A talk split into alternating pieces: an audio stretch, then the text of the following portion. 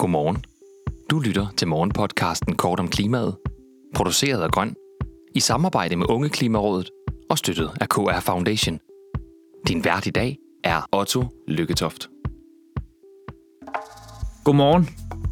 I dag skal vi til Storbritannien, hvor den britiske premierminister Liz Truss vil forbyde solcellefarme på engelsk landbrugsjord. Og så skal vi til den danske transportsektor, hvor flere virksomheder nu går tilbage til diesel. Og så skal vi til Bruxelles, hvor E U-kommissionen nu har godkendt en ny industrialliance for solceller.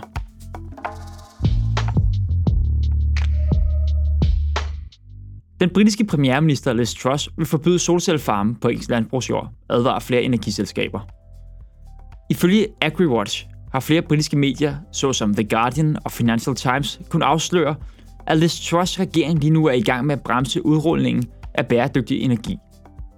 I Financial Times kan man læse, at hvis Liz Truss gennemfører sine planer, så vil hun bremse solcelleprojekter, der skal øge den britiske strømkapacitet med hele tredive gigawatt bæredygtig energi frem mod tyve tredive.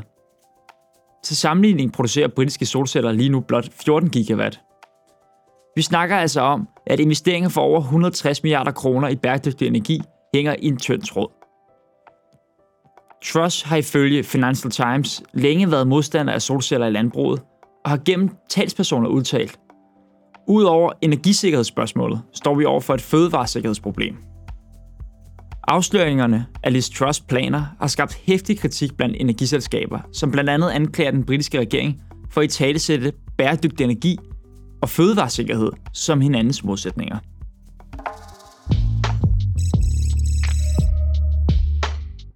Ifølge Børsen får inflationen nu flere og flere virksomheder til at droppe biobrændslet H V O til fordel for almindelig diesel.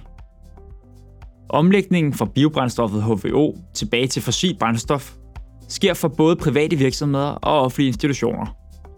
Region Midtjylland har blandt andet valgt at gå tilbage til fossilt brændstof for at spare tretten komma syv millioner kroner på syv busruter. H V O, der står for hydrogeniseret vegetabilsk olie, er blandt andet fremstillet af brugt madolie og har været et midlertidigt middel i den grønne omstilling af transportsektoren. H V O har dog fået massiv kritik for ikke at være et reelt alternativ til fossilt brændstof. Flere virksomheder, som blandt andet OK, påstår, at man kan opnå op til halvfems procent C O to reduktion ved at tanke med H V O frem for almindelig diesel.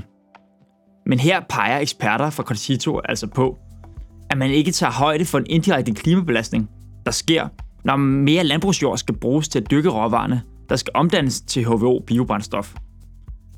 Med andre ord, eksperter så altså tvivl om, hvor stor en negativ klimaeffekt det egentlig vil have, at flere virksomheder går tilbage til almindelig diesel. Henrik Gudmundsen, der er seniorrådgiver for transport for Concito, udtaler til Børsen, at han i langt højere grad vil opfordre virksomheder til at spare op til at elektrificere deres transportmidler, end at hælde enten H V O eller ren diesel på deres køretøjer.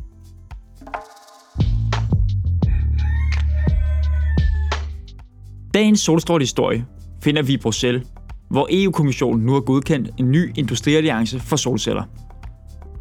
Ifølge netmediet EnergyWatch er formålet med alliancen at opskalere fremstillingen af solcelleprodukter og komponenter til industrien. Fra E U-landenes side er ønsket at fremskynde udbredelsen af solenergi i hele E U og dermed bidrage til planen om at blive energiuafhængig af Ruslands fossile brændstoffer i tyve tredive. Ifølge solcellestrategien skal der installeres over tre hundrede og tyve gigawatt ny solcellekapacitet inden tyve femogtyve og hele seks hundrede gigawatt inden tyve tredive. Tak fordi du lyttede med til Kort om Klimaet. Vi har alle ugens hverdage udsendelsen klar klokken otte. Hvis du vil høre den med det samme, så gå direkte ind på vores feed på kort om klimaet punktum d k.